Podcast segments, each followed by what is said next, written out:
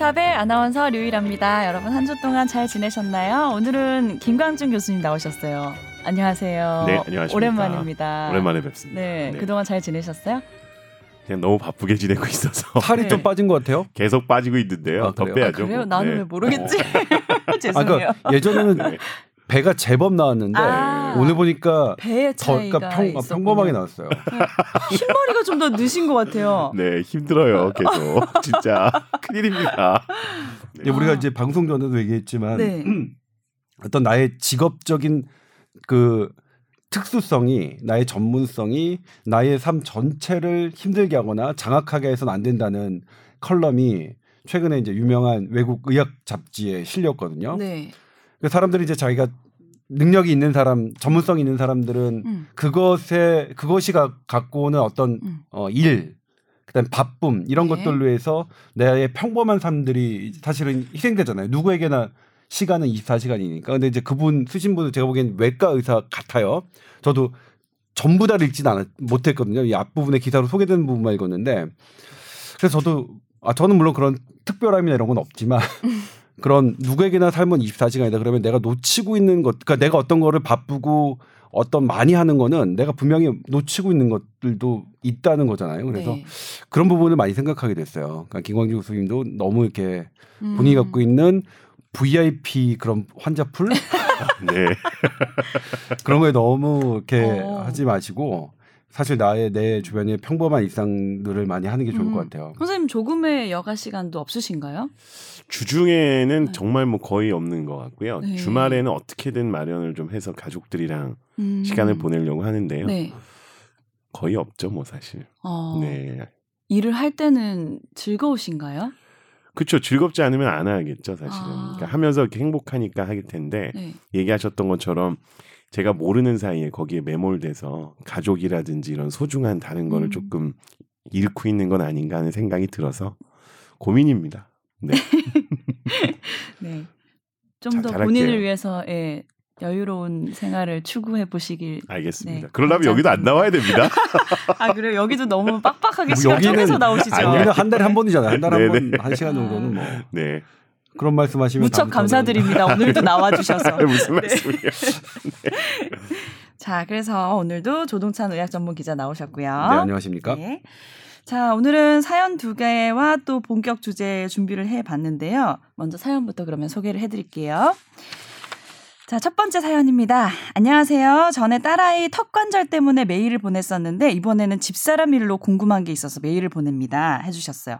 이게 한 번 메일을 보내시면 좀 두 번, 세 번 보내시는 분들이 많더라고요. 그러니까 처음에 네.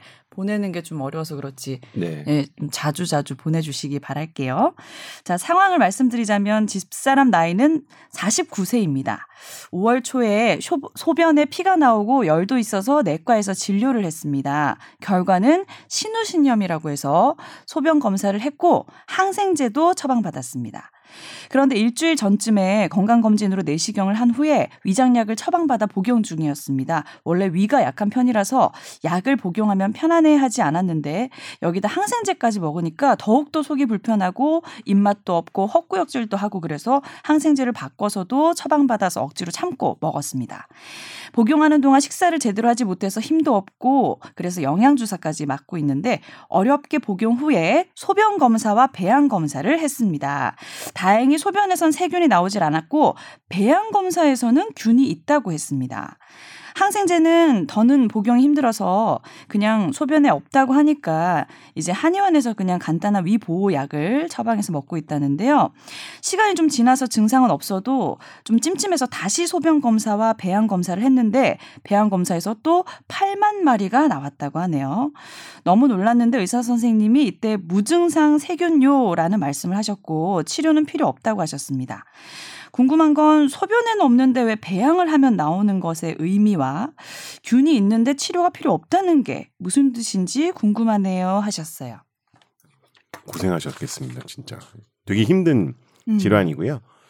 제가 그냥 답을 좀 드리면 여성분들 중에서 오줌 소태라 그래서 네. 소변 볼 때 좀 많이 불편하고 하시는 게 이제 대부분 방광염 방광염이라고 자주 저희가 걸려요. 여자들은. 예. 방광염보다 조금 더 심한 게 이제 신우신염이라 그래서 신장에 염증이 생기는 겁니다.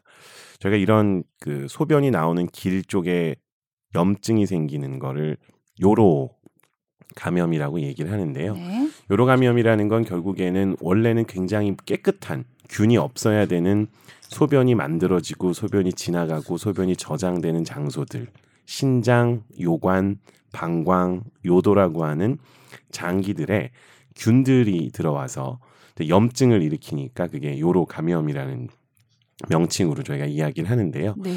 문제는 이런 요로 감염이 있으면 당연히 전신 증상으로 발열이 생기고 소변 보는 게 불편해지고 어떤 분들은 소화도 안 되고 하는 그런 위장관계 증상을 나타낼 수 있어서 음. 이건 치료를 해야 됩니다. 네. 그래서 항생제 치료를 하게 되고요. 항생제 치료를 해서 이 균들이 줄어들게 되면 일정 수준 이하로 균들이 떨어지게 되면 균이 완전히 없어지지 않더라도 증상이 호전이 되고 그러고 나면 약을 이제 중단을 하게 됩니다. 네. 이분 같은 경우에는 사실은 조금 이, 그 용어 선택에 있어서 좀 차이가 있는 건데요. 네. 말씀드렸던 것처럼 신우신염이 있어서 그 신우신염을 일으키는 균을 죽이기 위해서 항생제 사용을 했고 네. 항생제 사용을 했기 때문에 균이 줄어들면서 소변 검사에서는 검출되지 않을 만큼 작은 그러니까 적은 숫자의 균이 남아 있었겠죠. 근데 그 상태에서 배양 검사를 하면 균을 기르는 검사니까 네. 소변에서는 나오지 않을 정도의 적은 양이라도 배양 검사를 하면 음. 조금 더 정확하게 나올 수 있기 음. 때문에 네. 차이가 발생할 수 있고요. 두 번째는 소변 검사를 했을 때 세균이 진짜로 있는지를 보는 소변 검사는 사실 많지 않습니다. 보통은 대신에 백혈구가 얼마나 나오는지를 봐서 네. 소변에 염증이 있는지, 즉 소변을 나오는 길에 아. 염증이 있는지를 주로 보는 거기 때문에 네. 초기에 신우신염이 있으면 백혈구가 수십 개, 수백 개가 나왔을 거예요. 근데 그게 시간이 지나면서 치료를 하니까 백혈구 숫자가 줄어들고 그걸 가지고 이제 감염이 좋아졌다라고 평가를 하는 건데 실질적으로 소변 검사에서 균 자체를 보는 검사를 하는 경우는 많지가 않아서 어. 원칙적으로는 배양 검사를 하지 않으면 균이 있다 없다를 알기는 어렵습니다. 네. 그래서 이러한 두 가지 차이 때문에 배양 검사에서는 양성으로 소, 균이 나오고 음. 소변 검사에서는 없었을 가능성이 높다라고 보시면 되겠고요. 네. 다음 질문으로 이제 넘어가면 네. 네. 어쨌든 증상이 없는데 균이 나왔다라고 하는 걸 무증상 세균요라고 얘기를 합니다. 무증상 세균요를 치료해야 되는 경우는 딱 두 가지라고 생각하시면 되고요. 음. 첫 번째는 증상이 없는데 우연히 소변 검사했을 때 균이 나왔다. 그랬을 때 치료를 해야 되는 경우는 1번은 임신하고 있는 여성분들의 경우에는 치료를 해야 됩니다. 어. 왜냐하면 임신 시의 무증상 세균요는 내버려 두게 됐을 때 산모라든지 태아한테 안 좋은 영향을 미칠 수 있다는 게 어. 이미 입증이 되어 있기 때문에 이 경우에는 그냥 항생제 치료를 하도록 권고하고요. 두 번째는 비뇨기과에서 뭔가 치료를 해야 될 때, 예를 들면 비뇨기과에서 내시경으로 요도를 관찰하는 시술을 한다거나 할 때는 그런 시술 과정에서 문제를 일으키고 있지는 않지만 남아 있는 세균이 찢어진 어떤 뭐 이렇게 시술 중에 문제가 생겼을 때 감염이 초래될 수 있으므로 그럴 때는 치료해야 됩니다. 네. 그 이외에는 치료하지 않고요.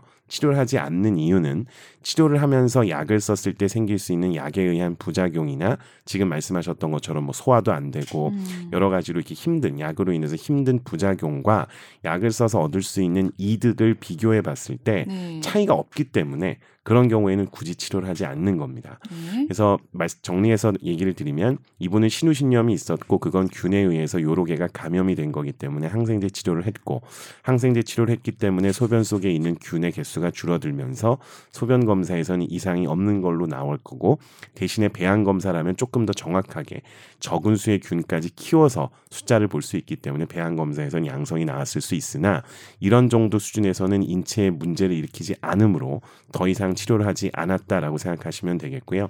무증상 세균요는 그것과는 조금 별개로 환자분이 증상이 없으면서 소변 검사에서 균이 나왔을 때를 이야기하는 거고 네. 이거는 임신부라든지 비뇨기과적인 처치를 음. 하기 전에가 아니면 네. 굳이 치료하실 괜찮다. 필요가 없습니다. 네.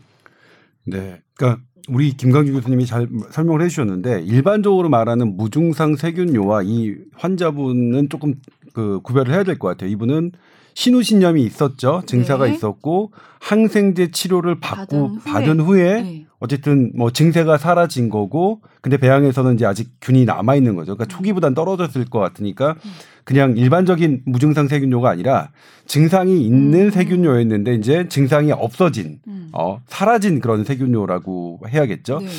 근데 이제 일반 그 뭐 말씀하셨지만 근데 증상이 없는 세균요 같은 경우에는 어 그 임신부에서 이렇게 그 이런 출산과 합병증을 막기 위해서 치료를 해야 된다. 막 이런 부분 말, 중요한 부분 말씀하셨는데 특히 어린이 같은 경우에는 어 무증상 세균요가 있을 경우에는 반드시 검사를 해야 된다고요. 그 해요 선생님들이 그리고 다만 이제 무증상 세균요를 치료하지 않아도 되는 좀 지켜봐도 되는 게 이제 노인에서 어 그냥 그 가- 그러니까 돈요관을 하지 않은 특별한 처 그러니까 어떤 시술을 받고 있지 않는데 나오는 경우에는 어 지켜볼 수 있지만 그렇지 않은 경우에는 특히 나이가 어린 경우에는 좀 검사가 필요하고 근데 이분 같은 경우는 근데 이제 이럴 경우에 어떻게 해야 되느냐 네.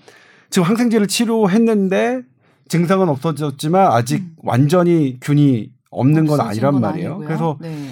이거를 좀 물어봤어요. 물어봤더니 이제 그, 그 비뇨기과 선생님이 29페이지에 달하는 그 항생제 치료, 치료 지침을 보내주셨어요. 네. 그래서 이게 애매하긴 한 것 같아요. 그러니까 1차적으로 이분은 단순 신우신염이겠죠. 입원이 필요하지 않은 외래에서 어, 이렇게 충분히 그러니까 치료가 될 수 있는 단순 신우신염으로 선생님이 판단하신 것 같고 그럴 경우에 경구, 그러니까 먹을, 먹는 항생제를 일주일에서 2주 정도 쓰는 게 이제 원칙이니까 2주 정도 썼는데 그럼 그 다음에 이렇게 어, 세균이 배양 검사에서 있다는 건 있는 거잖아요. 네. 증상은 없고 세균은 있는 거 어떻게 해야 되느냐. 요거는 지침이 없어요. 그러니까 아마 요거는 보시는 선생님이 지금 정도면 괜찮을 것. 같다라고 판단을 하신 것 같아요. 네. 그래서 어 그렇기 때문에 이제 하는 건데 그 부분은 사실 여기는 지침이 없기 때문에 의사의 의사의 개인적인 경험과 이런 것들이 되게 어 중요하게 그 작용해야 되는 그런 영역이거든요. 음. 그래서 뭐 다른 방법을 쓰셔서 한 한약을 드시거나 이런 것들은 상관이 없는데 그래도 균이 완전히 없어지기 전까지는 그 선생님이 뭐 한 달 후에 오세요 또 한 달 후에 오세요 이렇게 말씀을 하셨을 텐데 그거는 빠지지 않고 음. 가시는 게 좋을 것 같다는 말씀을 좀 추가해서 드리고 싶네요. 네. 항생제를 길게 복용하는 거는 안 되나요? 이게 네. 필요 그러니까 의사가 보기에 그 증상이 있고 균이 일정 수가 많이 나온다면 보- 길게 해야죠. 음. 그리고 항생제를 어떤 항생제를 쓰느냐는 이것도 되게 첨예한 문제더라고요. 그러니까 어. 이 요로 감염에서 항생제 내성균이 전 세계적으로 증가하고 있고 우리나라도 증가하고 어. 있어서 요것과 관련된 선생님들은 1차 약을 어떻게 써야 되냐, 그 다음 약을 어떻게 써야 되냐를 되게 세세하게 나누고 아. 계시더라고요. 그래서 어 그런 부분들 근데 필요하면 더 쓰는 거죠. 그러니까 권고 규칙이 7일에서 14일에 쓴다는 것은 일반론이고 환자의 증세가 그걸로 낫지 않는다 그러면 그 다음에는 어떤 약을 쓸 것이냐 그거는 이제 균에 또 검사를 해서 어 균이 어떤 균이 자라고 있고 이 균은 항생제 내성 정도가 어- 어떤 거냐 이렇게 해서 사실 되게 세밀하게 들여다봐야 되는 건데 이분이 항생제를 먹지 않아도 된다고 말씀하신 거는 그 선생님께서 세밀하게 들여다 보시고 내린 결정 같아요. 네. 그런데 그러니까 그 약을 중단하게 했- 했다는 결정이 대충 결정한 게 아니라 이런 근거 지침에 의해서 세밀하게 결과를 확인한 후에 내리신 거니까 어 팔로우 그러니까 그 외래를 계속 오시는 것들은 그래서 주기적으로 검사를 아마 안 나올 때까지 확인을 하실 것 같아요, 이 선생님이. 뭐 네. 그게 간격이 뭐 한 달이든 석 달이든은 모르겠지만 그래서 그런 부분 현재는 이 치료가 나, 나았고 나은 상태에서 결정 어떤 그런 처치를 내려주셨는데 음. 선생님이 이제 안 나와도 돼- 병원 안 오셔도 된다 할 때까지는 가보시는 게 좀 나을 것 같아요. 근데 이 방광염 같은 경우는 우리가 그냥 일반적으로 아는 게 재발도 굉장히 잘 되고 그래서 항생제를 진짜 제대로 먹어야 된다. 그래서 내성이 생기니까 제대로 먹어야 된다 이런 얘기 많이 들었거든요. 항생제 먹고 처방 받은 대로 하면은 세균이 완전히 없어질 수도 있는 거예요? 그럼요. 아, 원칙적으로는 네. 그러니까 방광염과 신우신염은 전혀 사실 다른 개념이고요. 훨씬 더 방광염이 흔하고 음. 위중한 정도가 덜한 병입니다. 근데 방광에 이제 소변을 통해서 균이 들어가게 되는 경우가 워낙 많은데요. 이거는 여자분들의 경우에는 특별한 문제가 없더라도 사실은 감염이 되기가 쉽습니다. 그 이유가 세 가지가 있는데 첫 번째는 구조적으로 어쩔 수 없이 감염이 잘 되는 네. 네 그런 게 있고 두 번째는 성행위 등을 통해서 또 감염이 되기가 쉽고요.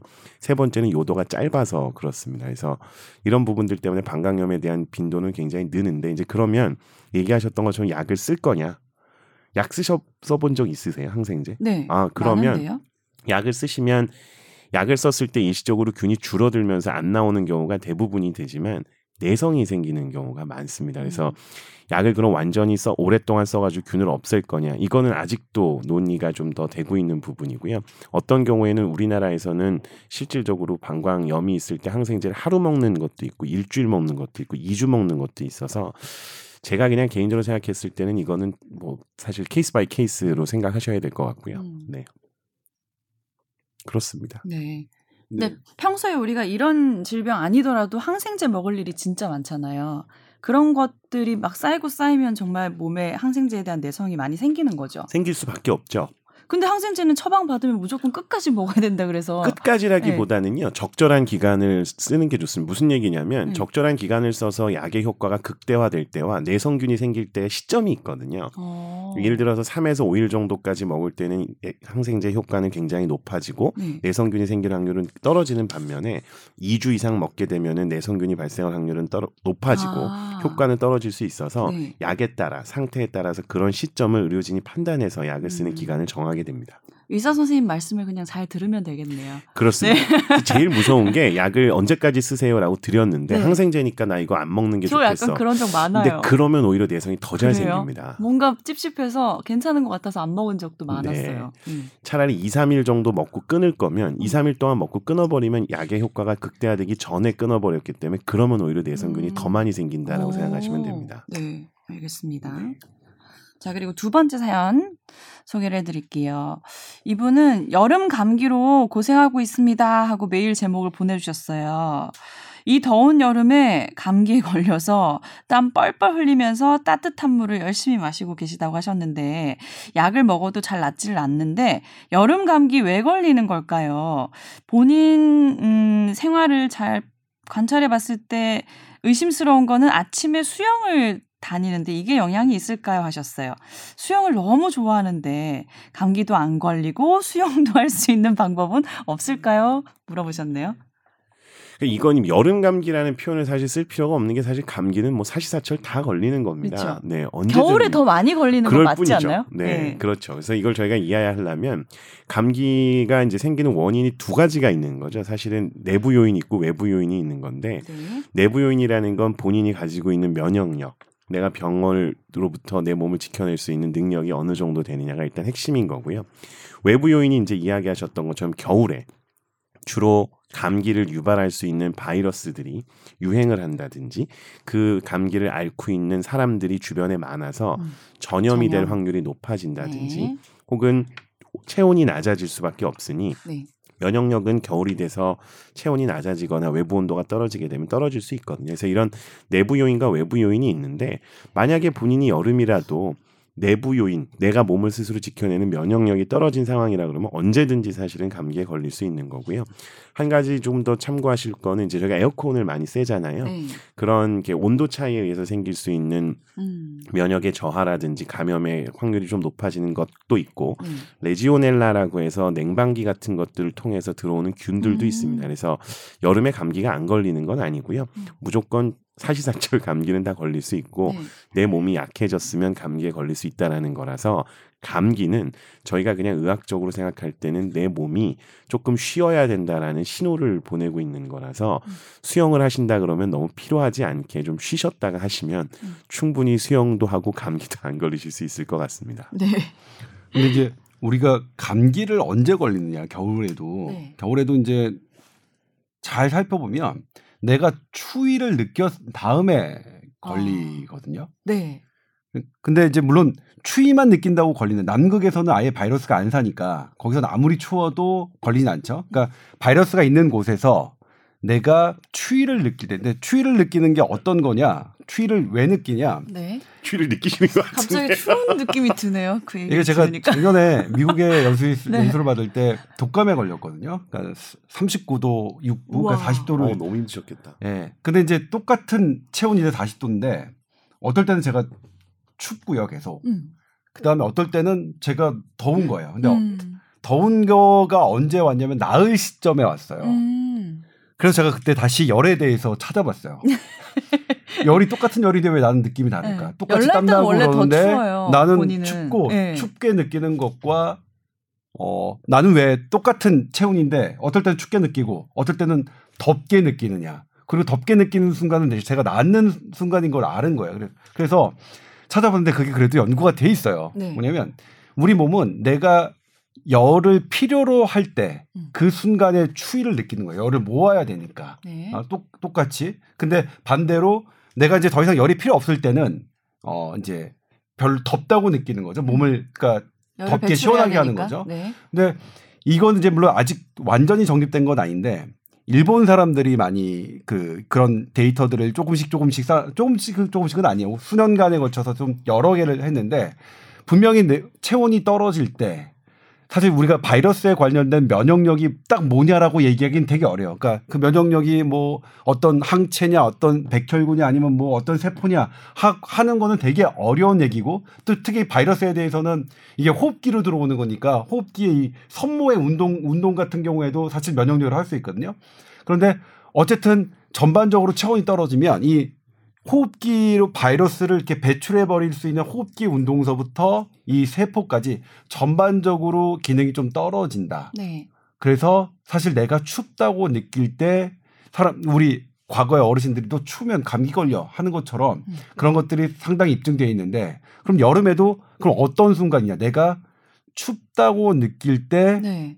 감기에 걸리기가 쉬운 거죠. 감기 음. 바이러스라는 거는 이제 그 낮은 온도, 그 다음에 건조한 곳에서 살아서 겨울보다 습기가 높고 따뜻한 여름은 어, 감기를 일으키는 바이러스가 상대적으로 덜하긴 하나 늘 존재하는 것이고 이 늘 존재하는 바이러스 환경에서 내 몸이 무언가 춥다고 느끼는 것과 이렇게 딱 매칭이 되면 그때는 감기 걸릴 수 있다고 보여지는 거죠. 제, 제가 드리는 말씀은 과학적인 근거 수준은 높진 않습니다. 그러니까 예. 물론 너- 다 저널에 나와 있긴 하지만 네. 이것들이 이제 정설로 받아들여지는 건 아닌데 체온과 면역의 관계는 음. 그런데 이런 부분들이 좀 있었다. 근데 저는 제가 저를 돌이켜 봤을 때는 맞는 것 같아요. 그러니까 제가 언제 감기에 걸리냐, 맞아요. 언제 독감에 걸리냐 그러면 네. 항상 추위를 느껴 느낀 다음이에요. 음. 어디서 한 누구 만나기로 했는데 음. 예쁘니까 예전에 이제 제가 그 대학교 다닐 때도 그 건강할 때왜 음. 감기 걸렸냐면 예쁜 여성을 기다리면 아무리 추워도 감기 안 걸려요. 어, 근데 왜요? 친구를 너무 기대돼서 예, 친구를 만나려고 딱 겨울에 했는데 네. 얘가 늦게 오면 바로 감기에 걸려. 아. 그리고 친구를 야, 너 때문에 감기 걸렸어 그러는데 멘탈리티의 차이네요. 근거가 있는 것 같네요. 아니 근데 겨울에는 어떻게 보면은 본인이 이제 신경을 많이 쓰잖아요. 감기에 걸릴 수도 있고. 근데 여름은 좀 방심하는 측면도 저희가 있는 것 같아요. 오늘도 저는 아침에 일어났는데 너무 추운 거예요. 보니까 음. 내가 덥다고 아주 시원한 옷을 입고 어, 에어컨도 틀고 잤고 창문 열고 자서 아침 되니까 너무 추운 거예요. 에어컨을 켜고 창문을 열으셨다고요? 아니 에어컨은 켰다 껐다 하고 네. 창문은 기본적으로 좀 열어놓고 자고 음. 이런 식으로 이제 더우니까 음. 그러니까 그 에너지 아파트는 효율이 떨어지는 그 지적하려고 하셨죠. 아니 아니 그 네. 아파트는 너무 그 네. 과도한 네. 과도하게 에어컨을 이렇게 네. 그러니까 중앙 난방식인 그러니까 하는 거예요? 아니면 개별 개별입니다. 개별이에요. 예. 네. 그래서 저희가 스스로 이제 방심을 하게 되니까 여름 감기가 요- 어, 생각지도 않게 오는 경우가 또 많은 것 같아요. 저는 네, 참고로 지금 저희 집에 에어컨이 없습니다. 설치를 안 했어요. 어 그래요. 네? 뭐 어떻게 여름을 나요? 그러니까 이제 어떻게 여름을 날 것이냐라 지금 하고 있어요. 아, 아, 이사 이제 가셨어요? 이사 새로 가신 네, 거예요? 제가 아. 작년에 첫 여름이에요. 예, 와서 첫 여름인데 아이고, 빨리 설치하세요. 어, 지금 일단 에어컨을 설치하지 않기로 결정을 했어요. 한번 견뎌보자. 이번 여름 한번 나와보자. 아니 왜 그런 결정을 저 해봤는데 진짜 더위 먹었어요. 왜 그런 짓을 저 하셨어요? 지난번에 한번 해봤거든요. 근데 이제 한 가지는 뭐냐면 확실하게 저는 지금도 에어컨 바람이 싫어요. 그러니까 예를 들면 이제 아주 시원한 아 저도 싫어해요. 시원한 네. 이런 그러니까 예전엔 아니에요. 그러니까 제가 30대 때만 하더라도 못 참았죠. 더운 걸 음. 절대로 못 참았는데 나이가 드니까 이제 더운 거는 뭐 그렇게 힘들지 않고 예전보다 덜 힘들고 음. 추운 거는 예전보다 훨씬 힘들어서 여름에도 근데 한 가지가 뭐냐면 예전에 에어컨을 켜놓고 잘 때는 어떤 경우였냐면 조금 추운 으슬으슬. 느낌을 이- 계속 있었어요. 음, 근데 지금은 뭐냐면 더운 역시 그거와 반대로 더운 느낌은 있긴 하지만 음. 몸이 몸이 느끼는 반응은 저는 그렇게 나쁘진 않아. 아직은 견딜만해요. 그쵸. 근데 지금 시점에서 열대야가 아직 안 왔기 때문에 네. 제 주변 사람들이 너 열대야 오면, 오면 너 그제서야? 어, 그런다 이렇게 네. 하는데 한번 그것도 경험해 보려고요. 와. 어, 굳이 그런 경험을 또 자처하셔서 아니 하시다니. 유리한 선생님께서는 어인 이유로 에어컨을 아 그때 잠깐 에어컨이 고장 나가지고 고쳐야 되는데 뭐가 이렇게 문제가 생겨가지고. 그냥 강제적으로 한번 며칠간 없이 살아봤는데 그렇구나. 미쳐버리는 줄 어. 알았거든요. 제가 진짜. 아, 제 별명이 18도예요. 아. 왜 18도냐면 진료할 때 항상 18도로 해놓습니다. 아 나 어감이 또 18이어서 갑자기 깜짝 놀랐. 근데 이게 좀 노셨나 봐요. 네. 진료를 받는 분들 입장에서는 너무 힘드실 수 있잖아요. 추울까봐. 추우신 거죠. 어. 그러니까 저는 항상 18도면 18도가 열이 많으신 전 진짜 스타일인가 열이. 많거든요. 18도면 제일 제일 거의 낮은 어. 낮은 예, 온도잖아요. 그래서 그걸 이제 몇 도씩 좀 올려보려고 하는데 그러니까 안 되는 거죠. 그래서 음. 겨울에도 저는 진료할 때 선풍기를 그 미니 선풍기를 진료실에 갖다 놓고 오. 있고 음. 항상 교수실에서도 이제 선풍기를 음. 틀어놓고 있죠. 네. 그리고 옷 다 이렇게 편한 옷으로 반팔 입고 있고 겨울에도 그러니까 이런 거 심각한- 보면은 열이 많고 적고의 이런 체질의 차이가 좀 그렇죠. 있긴 있는 것 같아요. 그렇죠. 예. 이게 저도 그래요. 네. 저도 사실 뭐 이렇게 친구들 진료하면 저는 열이 되게 많은 체질. 그래요? 실은 어렸을 때 어. 아, 저는 근데 지금은 제 상태를 좀 아는데 어렸을 때 제가 두 번 정도 쓰러진 적이 있었어요. 그러니까 쓰러지는 게 그 당시에는 이제 제가 중학교 2학년 때니까 경기인지 아닌지를 그- 구분할 수못 없는 나이 그 의학 지식이었는데 지금으로 보면 경기는 아니었어요. 근데 제가 이제 체육을 하다가 쓰러지니까 네. 당연히 선생님이 이제 집으로 뭐 친구들 네네. 해서 데려갔고 저희 부모님은 당연히 뭐 대학교 그때 신촌 세브란스에 갔었어요. 어 그때 이제 고 이한열 열사를 수술하셨던 아, 그 당시에 신경외과에서 되게 총망맞는 오. 그 되게 대가였던 분이 저희 고모부랑 고등학교 친구였어요. 그래서 어. 그분한테 이제 가서 여러 가지 검사를 했는데 사실 뭐 나올 건 없죠. 근데 나올 게 없으면 당연히 뭐 그때 어른들이 하는 거는 이제 한의원에 데리고 갔는데 한의원에서 하- 하시는 말씀이 이건 되게 열이 많이 나는 거라서 이 열이 뭐 위에 올라와서 거기 쓰러진 거다 이렇게 진짜? 말씀하세요. 근데 음. 사실 이제 이게 현대의학 관점에서 보면 제가 신경외과를 전공하긴 했지만 사실 그렇진 않아요. 열사병이나 그런 열사병이나 해서 전반적인 체온이 확 증가되는 게 아니면 음. 그 설명은 맞지 않는데 근데 그 다음에 어떤 게 있었냐면 제가 중학교 3학년 때인데 역시 그때도 역시 체우라고 있었어요. 근데 그 중학교 2학년 때 쓰러졌던 그런 비슷한 느낌이 와서 바로 그냥 복도에 누웠어요. 그 복도가 이제 그, 빈혈 이런 건 아니고요. 네 음. 빈혈은 아니고요. 그때 빈혈 검사도 다 했었거든요. 음, 근데 네. 근데 어쨌든 그래서 제 몸을 차갑게 하니까 정말로 그게 사라졌어요. 아무튼 네. 저를 되게 열이 많은 뭐 그런 부분인 건 저도 그랬었는데 음. 나이가 드니까 그렇지 않더라. 열이 소중하더라. 근데 저는 이제 왜 그러면 나한테 그런 일들이 생겼냐 그러면 지난번에 잠깐 말씀드렸지만 저는 선천성 선천적으로 이 이게 얼굴과 뇌가 음. 약간 완성이 되지 않았어요. 음. 그 제가 말씀드리지만 군의관 때 뇌 CT하고 MRI를 찍었는데 제 친구 영상외과 전문의가 거기다가 뇌 수두증이라고 판독을 내려버렸어요. 그리고 내가 쫓아가서 야 너 그러니까 뇌 수두증 하이드로세팔루스는 영상의학적으로만 진단할 수 있는 게 아니거든요. 그리고 영상의학적으로서도 이 뇌실이 크다는 거는 네. 뇌실이 크다는 건빈 공간이 크다는 거예요. 네. 빈 공간이 큰 게 아니라 압력이 높아서 주변에 큰 뇌실 주변에 어떤 물 먹은 뇌의 그 증후까지도 있어야 우리가 그렇게 네. 하는 건데 저는 크긴 크지만. 예, 공간만 넓고 이렇게 압력이 높은 그런 건 없으니까 그냥 큰 거죠. 근데 나이에 비해서 너무 큰 거예요, 이게. 왜 큰가? 큰 건가? 그다음에 이제 그때도 말씀드렸지만 또 그 군의관 때 제가 이제 이 얼굴 얼굴 엑스레이를 쭉 찍었는데 부위동이 다른 사람에 비해서 진짜 현저하게 작아요. 이 어. 얼굴 옆에 있는. 그래서 이제 물어봤죠. 여기 있을 공간이 절로 갔네요 보니까 이- 이렇게 밑에서 쥐어 짜가지고 위로 갔나 봐요.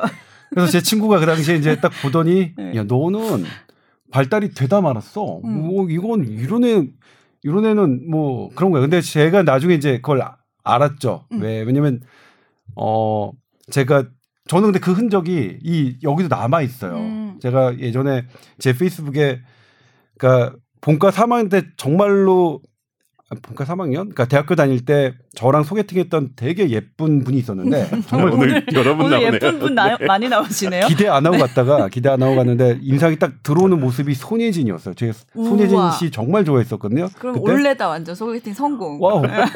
어 저는 그때 얘기가 그더 재밌는데요.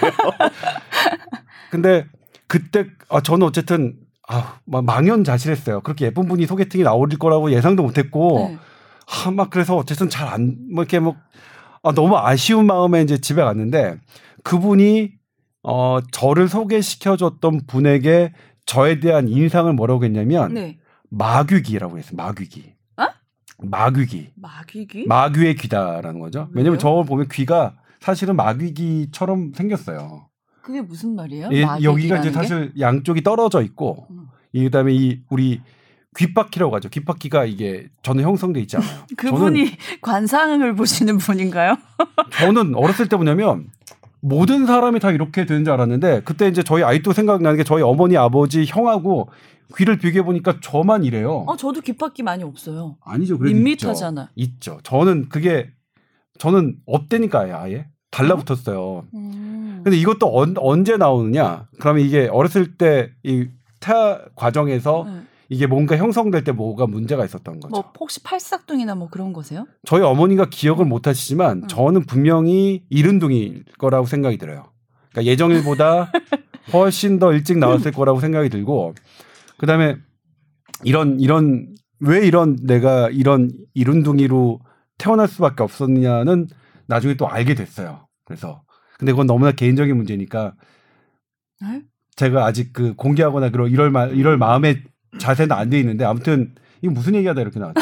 아, 그러니까 저는 뭐예예그 그런 부분에 있어서 그러니까 신체 그러니까 저는 그래서 감사해요. 그러니까 제가 아 내가 이런 신체를 가지고도 그러니까 제 뇌를 보면 정말 깜짝 놀란다니까. 그리고 제 후배들한테 그랬다니까 신경외과 후배들한테 니들 내 나중에 내가 나이 들어서 의식을 잃어서 오더라도 함부로 하이드로세팔 아까 뇌 수두증이라고 진단하지 말고 그랬었겠다. 예, 예. 진단해서 여기다 머리에 구멍 뚫지 마. old film과 옛날 뇌 CT와 비교해서 하라. 난 원래 뇌실이 아, 크다. 네네 이건 이해가 됩니다. 원래 뇌실이 크다. 뭐 이렇게 음, 음. 얘기를 하는데 아무튼 뭐 이게 이 그래서 저는 이제 그다음 어 제 신체의 변화에 대해서는 되게 이제 남들보다 더 애착을 갖고 있고 제 몸을 더 아껴요. 네. 근데 뭐 보니까 제 몸이 계속 지금 말씀드리지만 추위보다는 나이가 들면서 추위, 그러니까 차가운 것보다는 따뜻한 게더 음. 좋은 것 같고, 음.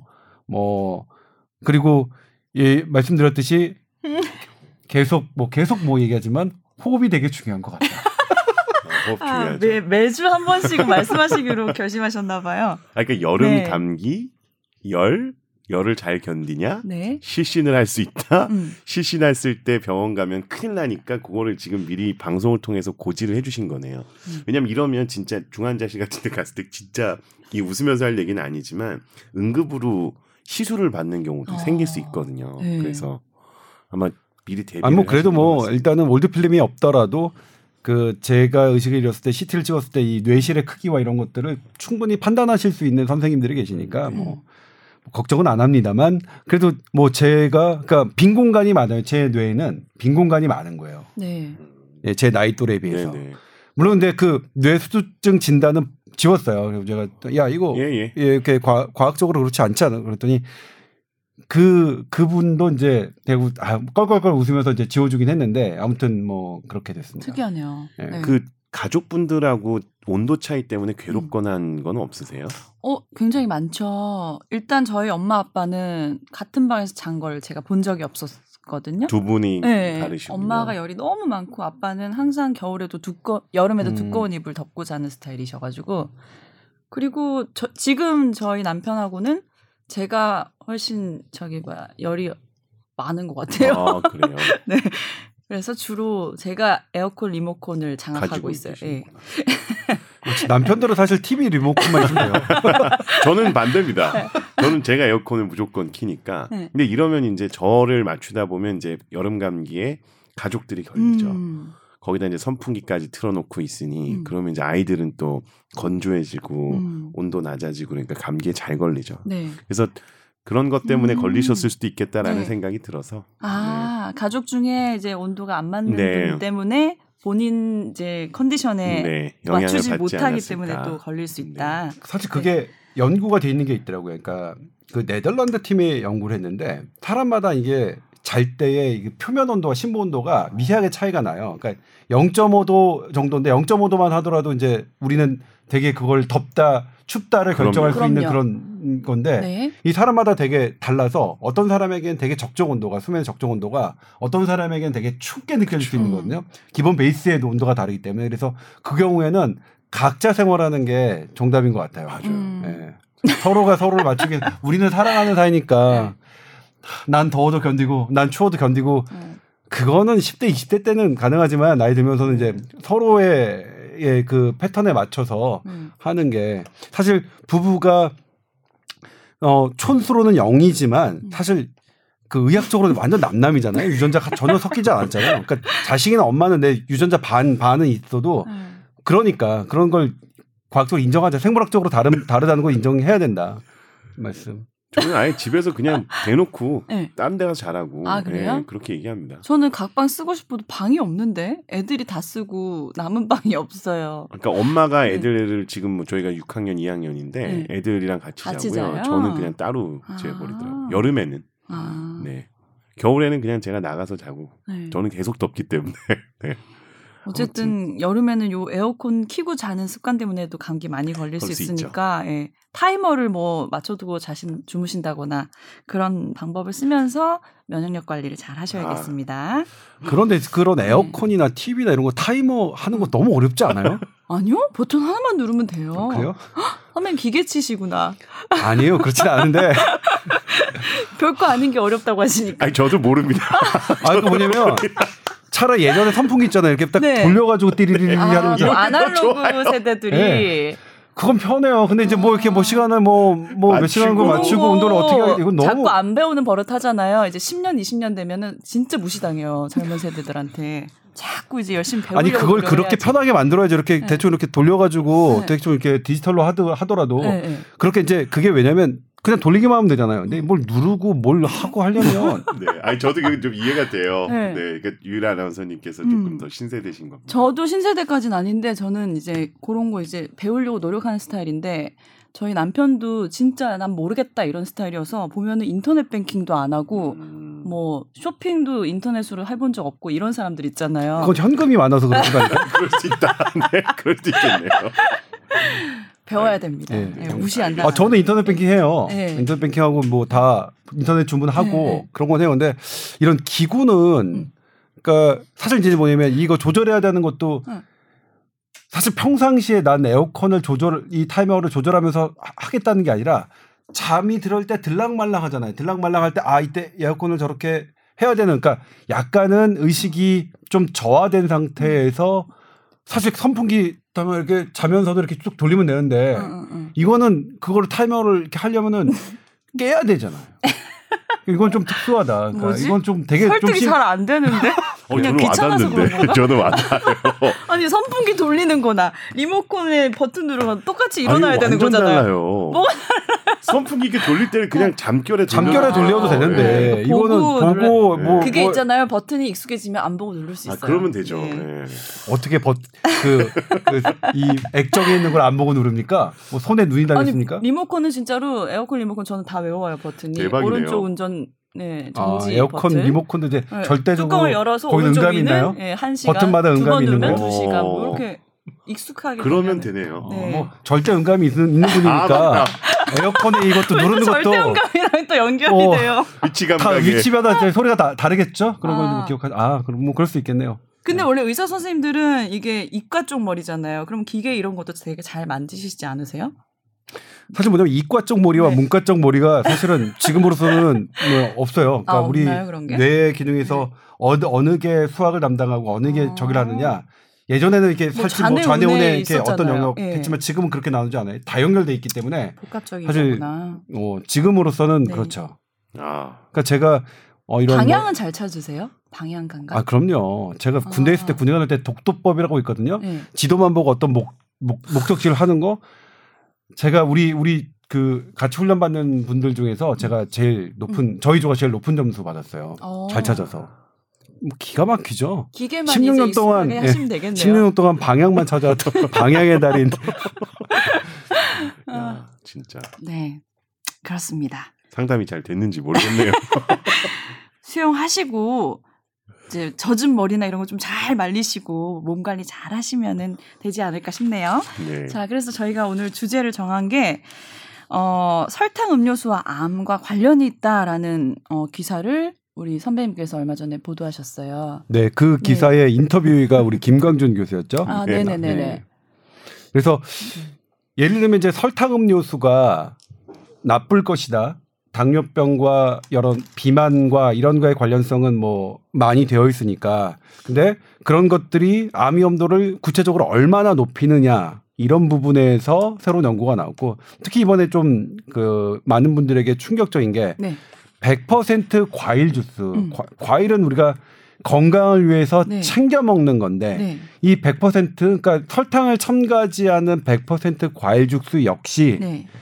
어, 설탕 음료수만은 만큼 위험하진 않았지만 네. 그것도 어느 정도와 어느 정도 상관관계로 음. 비만, 당뇨병에 영향이 있고 음. 암 위험도를 높였다라는 연구 결과가 네.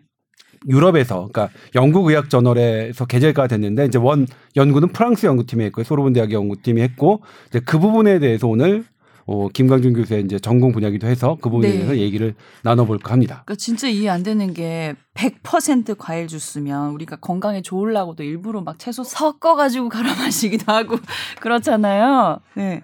근데 어떻게 이게 몸에는 안 좋을 수 있다는 거죠? 근데 제가 네. 여쭤보고 싶은 게 저 지금 수박 주스를 주셨잖아요. 죄송해요. 아니, 아니, 제가 아니요. 과일 주스를 드렸네요. 그러니까 저는 되게 주스를 좋아하거든요. 네. 과일 주스도 좋아하는데 실제로 말씀하셨던 것처럼 100% 과일 주스라고 하는 게두 음. 가지가 있더라고요. 네. 그러니까 100% 과일 주스라는 게 정말 집에서 과일을 다 갈아서 아무런 첨가물을 넣지 않고 음.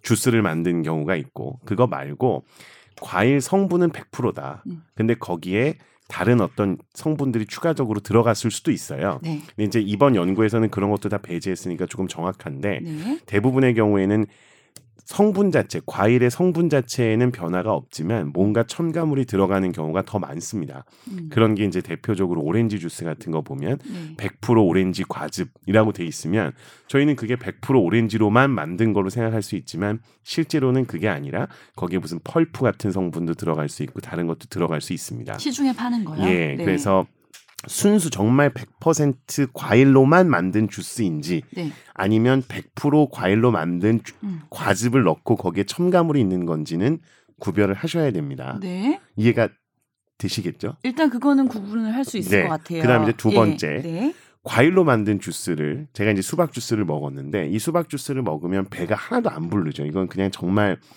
전 안 부릅니다. 아니, 저희는 부를 수 아, 있는데. 그런가요? 네. 이 주스를 만드는데 들어가는 실질적인 주- 수박의 양, 부피는 네. 이거의 몇 배 정도잖아요. 네, 갈았으니까. 따라서 이거를 먹었을 때는 포만감을 느끼기가 훨씬 더 그러니까 어렵죠. 네. 과일 자체를 먹었으면 포만감을 쉽게 느낄 테지만 갈아서 먹으니까 포만감이 느껴지지가 않고 그러면 이거 말고 다른 음식을 먹거나 하는 데 있어서도 주스 마시면 제가 밥을 먹고 나서도 주스를 마실 수 있지만 밥을 먹고 나서 과일을 먹으면 이거를 만드는 만큼 소모된 양의 과일을 먹을 수가 없습니다. 그래서 네. 주스를 만드는 순간 섭취량의 증가가 음. 가능해지고요.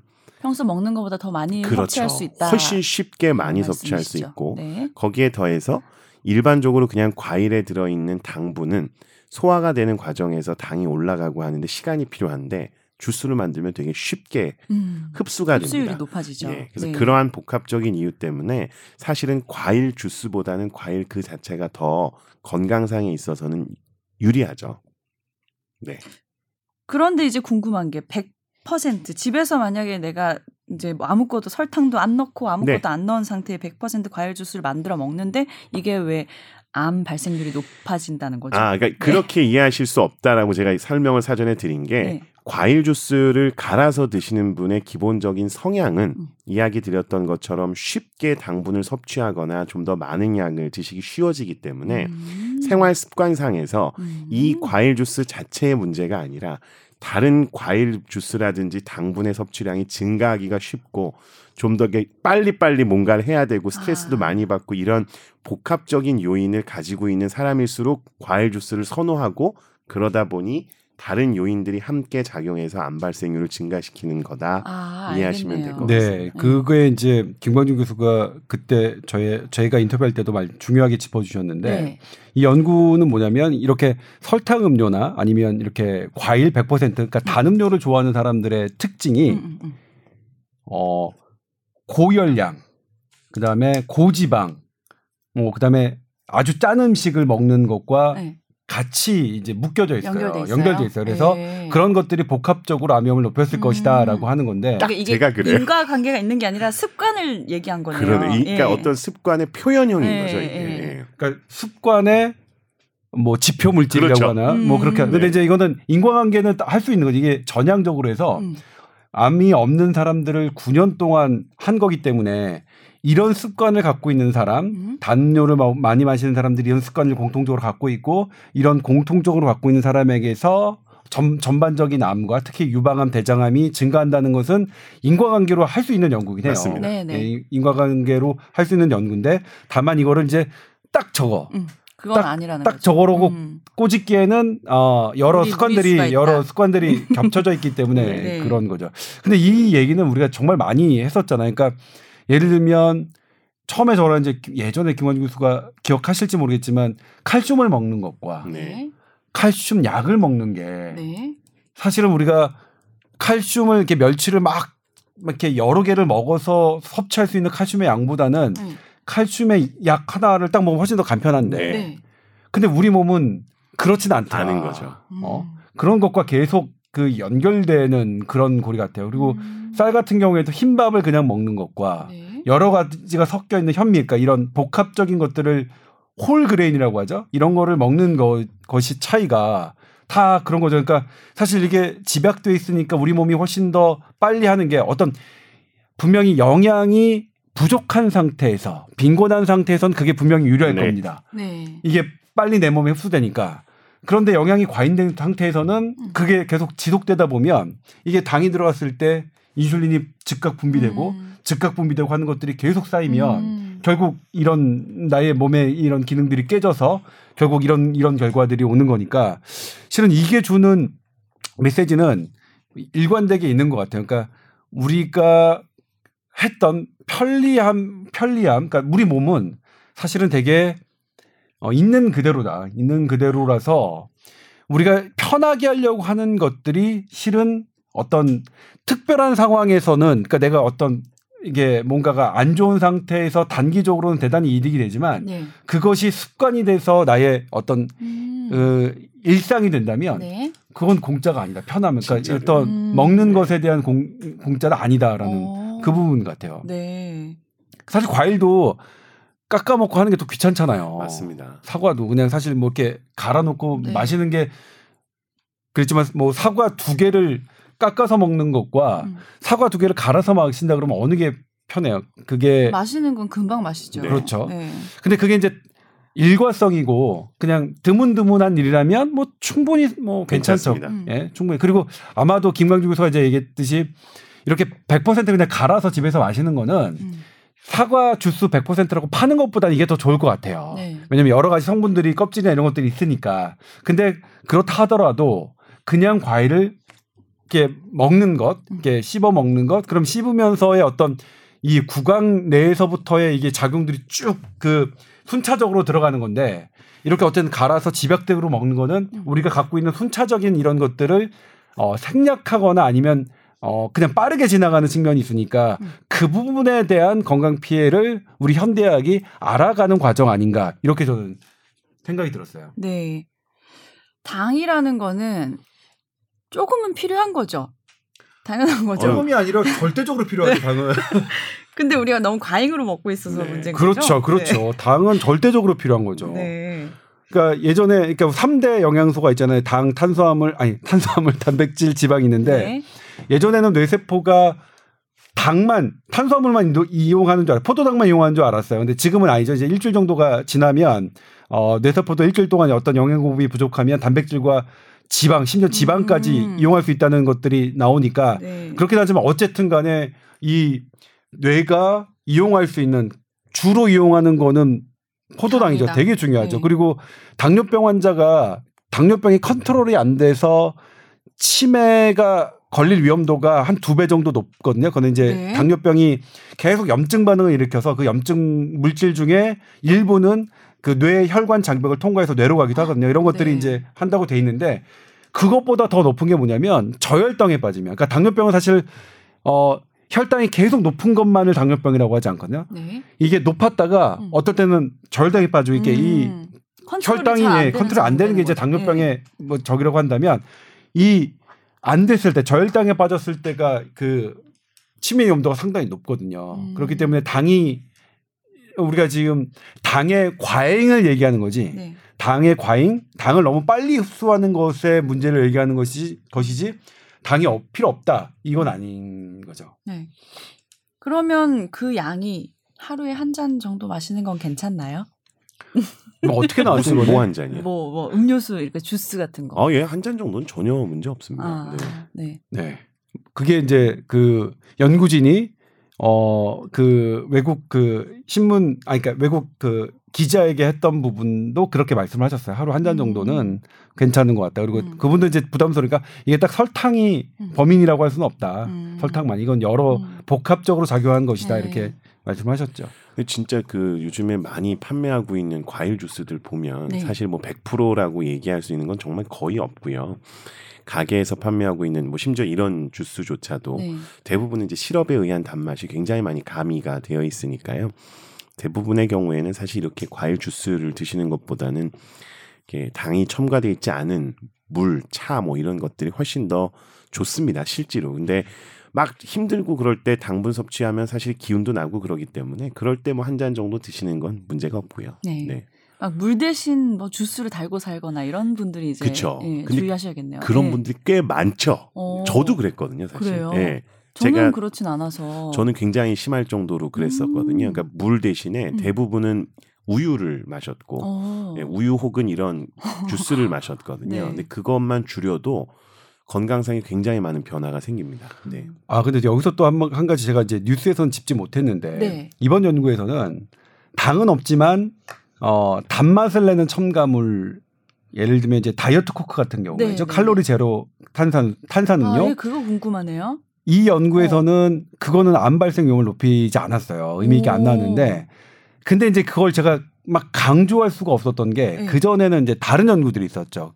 그런 단맛 실제로 단 네. 당이 없어서 칼로리는 제로이지만 이런 것들이 어떤 건강상의 영향이 있는지 좀 설명 좀 해주시죠. 그러니까 인공 감미료라고 해서 뭐 아스파탐이라든지 네네. 이런 것들은 실제로 탄수화물 성분은 없기 때문에 단맛은 느끼지만 에너지원으로서의 탄수화물을 공급하지는 않거든요. 네. 그러다 보니까 기본적으로 저희가 이야기하는 탄수화물 자체로 인한 독성은 없습니다. 네. 그래서 이 연구에서 얘기를 했었던 것처럼 인공감미료가 들어있는 것들을 먹는다고 해서 탄수화물 양이 과하게 섭취되지 않는다 그러면 실질적으로 특정 질환을 유발하지는 않는데요. 문제는 훨씬 더 장기간 그리고 훨씬 더 많은 양을 섭취하게 되면 당은 괜찮은데 네. 중성 지방이라는 게 올라가기 시작합니다. 어. 이 둘은 사촌이거든요, 네. 사실은. 그래서 인공감미료를 먹으면 우리 몸 속에서 뭔가에 약간 반응을 일으켜서 당분은 올라가지 않지만 중성 지방이 올라가는 반응이 생겨요. 음. 이제 중성 지방이 올라가기 시작하면 그게 당으로 바뀔 수 있거든요. 아. 근데 일정량 이상을 먹어야 됩니다. 그러니까 뭐 한 잔 이 정도에서는 전혀 없을 거고요. 음. 그래서 오랜 기간 동안 어느 정도 수준의 이상의 양을 드시게 되면 결국 그것도 중성 지방을 증가시키고 중성 지방이 증가되면 지방간 같은 게 생기기가 쉬워지고 지방간이 음. 생기면 결국 또 당뇨병이 생길 수 있어서 음. 음식을 섭취해서 탄수화물이 증가해서 당뇨병에 걸릴 위험이 증가하는 것과는 다르게 네. 우회로를 통해서 네. 어떤 특정 질환의 발병률을 증가시킬 수는 있는데 네. 훨씬 시간도 오래 걸리고 음. 그렇게 될 확률도 떨어지긴 합니다. 음. 그러면 무설탕이나 뭐 제로 이런 음료가 훨씬 낫긴 낫다는 거네요. 다 당분을 네. 단순하게 함유하고 있는 것보단 나을 수 있죠. 음. 네. 근데 그것도 많은 양을 섭취하고 오래 먹으면 문제될 수 있다라고 이해하시는 게 맞겠습니다. 음. 그리고 또 그렇게 단맛, 그러니까 실제로 그 다이어트 코크가 딱 먹을 때는 그 나의 혈당이 올라 올라가진 않지만 네. 이 단맛이라는 것은 가- 계속 단맛을 추구하게 하는 그런 성향을 불러 일으키거든요. 네. 단걸 먹으면 예를 들면 아이스크림 한 숟갈 먹으면 또 먹고 싶어지잖아요. 그런 것처럼 이게 이렇게 돼 있거든요. 이 네. 시스템이 그렇기 때문에 그런 면에서도 그렇다. 그러니까 내가 다이어트 코크로는 혈당이 올라가지 않지만 음. 이걸 뭐 이 단맛을 느끼는 것은 또 다른 단맛을 찾게 나를 만들 수 있다. 그런 면에 이 두 가지 측면에서 이제 좀 생각해 볼 수 있는 거죠. 되게 네. 중요한 포인트입니다. 네. 어. 그러니까 다- 다이어트 콕 같은 거를 드시는 음, 음. 분들을 보다 보면 다른 거에서 당분을 섭취하는 경우가 꽤 어. 많아요. 네. 왜냐하면 여기서 충족이 안 됐기 네. 때문에 그 스낵이라든지 네. 초콜릿이라든지 무슨 이런 것들로 아. 전체 당분 섭취량이 증가하는 경우가 꽤 많습니다. 네. 그래서 그것 자체는 먹고 자제력을 미친 듯이 가지면 되겠네요. 그럼 아무 문제가 없겠죠. 네. 그런 게 정말 어렵다는 거. 아, 네. 네. 저 그러니까 이게 되게 비슷한 것 같아요. 이게 그러니까 사실 이제 제가 요즘 어 최근에 제가 의- 재밌게 본 게 이제 진화의 배신이라는 그런 책인데 물론 이제 지금 현대 지금 시점에서 보면 맞지 않는 부분도 있는데 이제 거기서 제가 재밌었던 부분이 어떤 거냐면 사람이 이 음식을 먹을 때 그러니까 뭐 동물을 뭐 노루를 먹는다고 한다면 네. 이 동물들이 노루의 전체, 그러니까 발 발부터 머리 끝까지 이렇게 통으로 먹는 사람들이 영양 불균형이 안 생긴대요. 네. 여러 인류학적 연구에서. 네. 그러니까 어떤 특정 부위만 먹는 거. 우리 예를 들면 우리 돼지도 삼겹살만 되게 좋아하잖아요. 그리고 음. 소도 뭐 안창살, 등심 뭐 이런 것만 음. 우리가 먹는데 네. 사실 음식의 개념은 원래 자연에 있는 그, 음, 그 사- 동물들의 음식의 개념은 발끝부터 머리까지, 그러니까 장 장까지 음. 다 먹어야, 그러니까 골고루 그래야 이제 영양의 불균형이 없다는 거라서 어떤 하나의 음식에 천착하는 그 식습관은 안 나쁘다는. 거죠. 네. 내가 그러니까 골고루게 먹어야지 맞아요. 내가 계속 그러니까 예를 들면 내가 뭐 수박 주스를 좋아한다고 수박 주스를 되게 많이 먹으면 어쨌든 상대적으로 다른 네. 음식의 비율이 떨어지니까 네. 그래서 골고루 먹는 그러니까 나, 나의 음식의 이 다양성 그러니까 예전에 그러니까 음식이 부족한 시기에서도 그걸 어떻게 해결했냐 하면 통째로 먹는다. 그러니까 동물 하나가 있으면 발부터 머리끝까지 먹는 그리고 실제로 그런 실험을 했을 때 어떤 특정 부위만 먹는 사람들은 육식을 하더라도 특 육식을 하는 사람들이 그러면 비타민 B12가 부족하잖아요. 근데 이걸 통으로 먹었던 사람들에게는 그게 나타나지 않았다 하는 그런 게 그. 책에 써 있거든요. 그래서 네. 보면 우리는 다시 이제 현대 이야기 뭐 그렇게 해서 진화 유전자 이런 걸 딱 해서 다시 돌아가 보면 음. 우리 몸은 어, 그 wild type이다 야생형으로 그러니까 이게 골고루 이렇게 먹는 것에 우리가 맞춰져 있지 음. 지금처럼 어떤 정제된 어떤 특정 부위를 음. 계속해서 하는 거에 우리 몸이 맞춰져 있지는 음. 않다라는 거. 과일도 그러니까 막 껍질째 그대로 막 먹고 뭐 그런 게 좋다. 그렇죠, 그렇죠. 그렇죠. 근데 전혀 이런 그 음료나 이런 거에 되게 크게 중독되거나 하지 않으시는 편인 것 같아요. 예, 저는 커피도 먹은 지 얼마 안 됐고 별로 물을 주로 마시지 주스 같은 거 많이 안 아, 마셔요. 그럼 진짜 네. 네. 너무 좋은 것 같습니다. 근데 건강은 별로예요. 그건 다른 요인이 있을 거라고 보여집니다. 다른 음료수 특정 네. 음료수를 좋아하는 그렇습니다. 게 있긴 그러니까, 있었네요. 네. 저는 네. 그래서 이제 어떻게 하냐면 그걸 읽은 다음에 어떻게 하냐면 새우도 있잖아요. 네. 껍질까지 다 먹어요. 아 네. 새우는 껍질 맛있어요.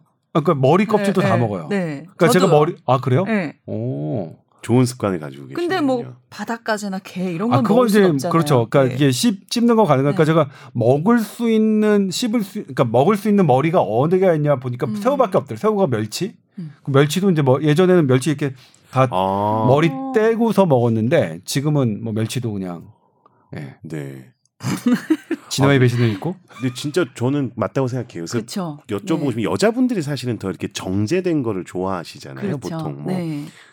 지금처럼 말씀하신 음. 거칠 거, 좀 네. 정제되지 않은 거에 비해서는 훨씬 더 이렇게 좀 아담한 걸 좋아하는데 음. 그러다 보니까 이제 그런 부분들이 여자분들한테서 여러 호르몬이라든지 이런 질환들이 많이 생기는 거랑도 연관이 있다라는 보고도 있습니다. 아 그래요? 제가 음. 이 의외라고 생각하는 게 우리 네. 아나운서님은 별로 그런 게 없으신 아 것 저는 같아요. 비위가 진짜 강하고 네. 못 먹는 음식은 없어요. 저는 좀 남자 같아요. 네. 어. 그렇게 보여요. 겉으로 봤을 땐 굉장히 여성 아니요, 아니요. 여성 이렇게 그렇게- 단아한 그렇게- 스타일이지만 뭐. 실제로 식사 체격도 있고 체격 아, 전 진짜 아무거나 잘 먹어요. 아, 네. 네. 뭐 그렇게 보여요. 네. 아, 네. 그래 그 아무거나 잘 드셔야 그 체격을 유지하시죠. 저는 뭐 체격에 대한 부분을 말씀드리지 않겠습니다. 아니 마르다고 다 좋은 게 아니잖아요. 그럼요. 그러니까요. 네, 좋다고요. 보기 예, 좋잖아요. 예. 네. 떡대 있어서 좋아요. 네. 친하시군요 두 분이. 네, 아, 이런 대화하면 친한 겁니까? 네 그렇게 느껴집니다. 뭐, 네. 이런 대화 이런- 하면 안 되겠네요. 뭐 이런 대화밖에 할 게 없어요. 네. 어. 좀 그렇게 할 수 있는 한도 내에서는 이렇게 좀 노력을 좀 해보는 것도 나쁘진 않겠네요. 그러니까 꼭 예. 말씀드리고 싶었던 게 음, 이렇게 음. 뭔가 갈아서 먹거나 하는 행위 자체가 음. 얘기하셨던 것처럼 효율성을 높이고 우리 몸 속에서 빠른 흡수를 하거나 시간 단축하는 데는 도움이 되지만 결국 그 행위 자체는 긴 시간을 두고 보면 그다지 효율적이지 않은 겁니다. 왜냐 네. 그걸로 인해 생기는 문제점도 반드시 수반을 하기 때문에 음. 그래서 이런 것도 뭐 한두 번은 계속 말씀드리지만 문제가 없지만 네. 되도록이면 진짜 날 것 있는 네. 그대로가 더 좋다. 아. 그리고 이런 거를 선호하시는 분들은 대부분은 다른 부분에서도 유사한 네. 행태를 보이게 되죠. 잘 안 움직인다든지. 편법을 좋아하시는 뭐 분들인가요? 약간 그럴 수 있죠. 저도 정도를 뭐 가야 되나요 그러면? 그런 부분이 있습니다. 너무 힘들고 바쁘니까 그냥 쉽고 빠른 길만 찾으려고 네. 하는 것과 일 맥상통하는 부분도 있고요. 네. 이럴수록 굉장히 고학력자 네. 그리고 막 이렇게 머리를 쓰는 직업, 몸을 움직이지 않는 음. 경우 그런 사람들이 대부분 이런 걸 선호해요. 네. 예, 지금 방금 말씀 김광준 교수님께서 말씀하신 게 그 연구 내용에 있는 거예요. 음. 이걸 선호하는 분들이 고학력이고 음. 몸을 잘 움직이지 않으려고 하고. 제가 고학력이 아닌가 봐요. 주스를 안 좋아하는 거 보니까. 아, 프랑스입니다. 아, 네. 다행이네요. 네, 네. 아, 오늘 설탕 음료수와 암과 관련된 얘기를 하다가 결론이 부지런한 사람이 돼야겠다라는 아주 철학적인 결론이 나왔네요. 느린 사람이 되면 돼요. 네. 그러니까 그렇죠. 느리 느리게 그냥. 네. 어, 네. 예. 진짜 여유 있고 네. 여유 있고 네. 정도를 가고 네. 네. 느긋하고 네. 또 가끔 마시, 마시는 거는 괜찮다.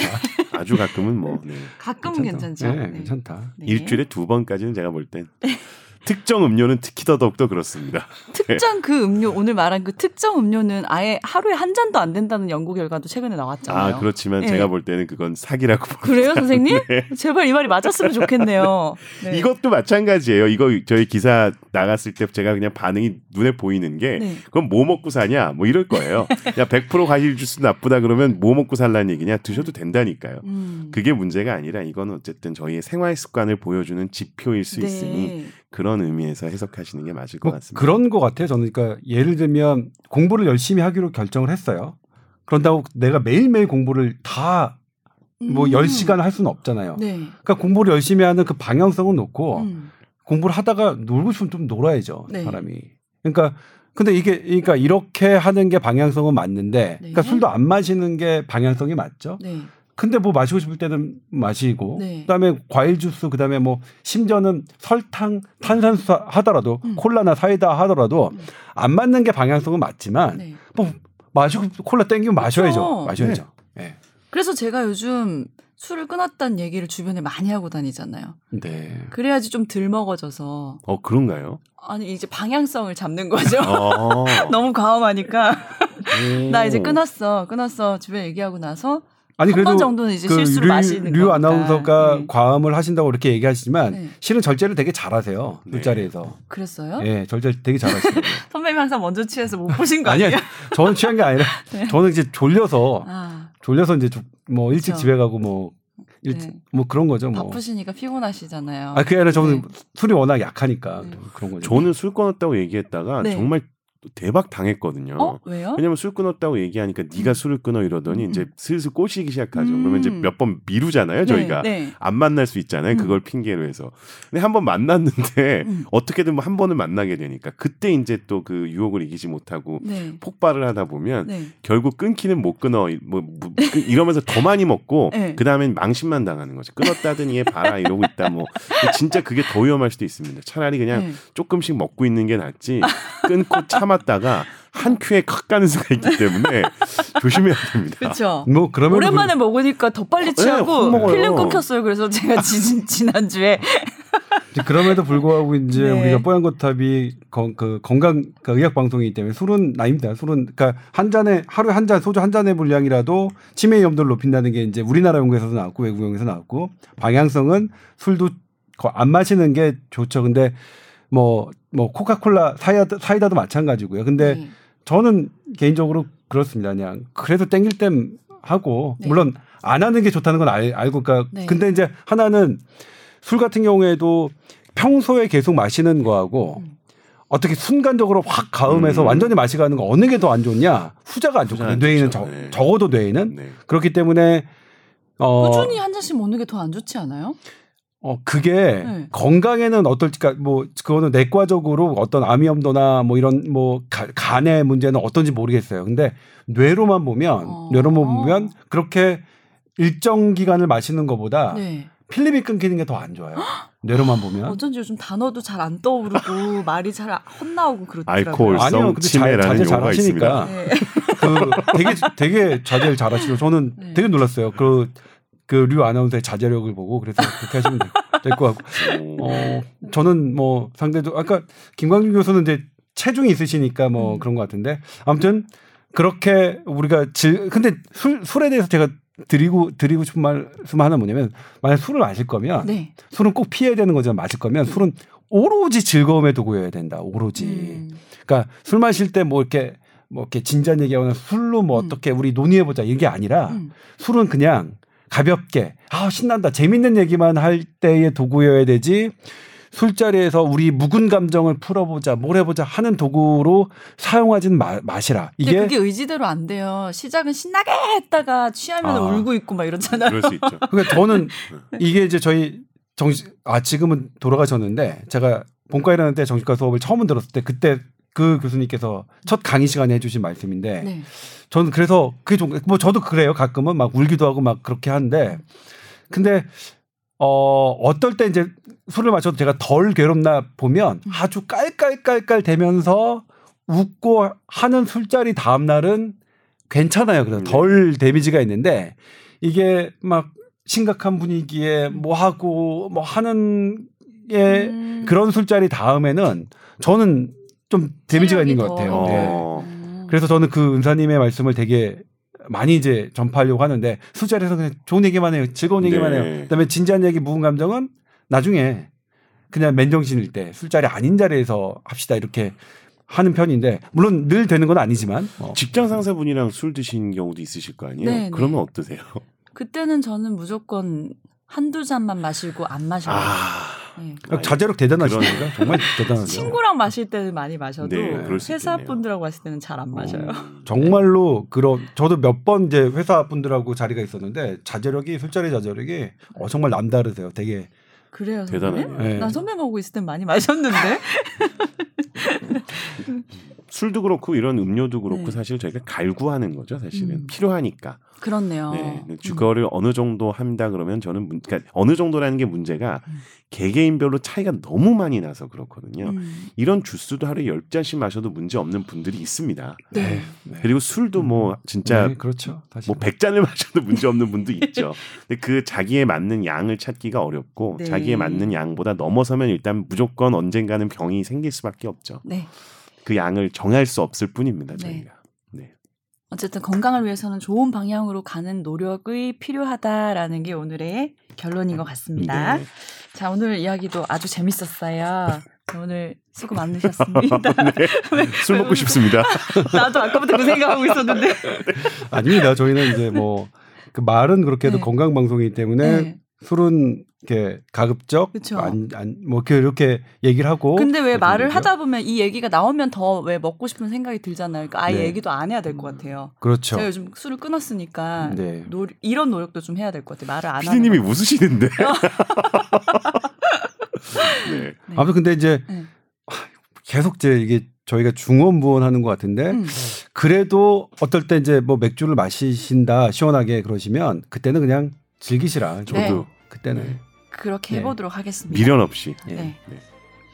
네. 자, 오늘 여기까지 할게요. 메일은 어, 궁금한 사연 있으시면은 tower 골뱅 sbs.co.kr로 보내주시면 됩니다. 저희는 그럼 다음 주에 다시 찾아올게요. 감사합니다. 네, 고맙습니다. 고맙습니다.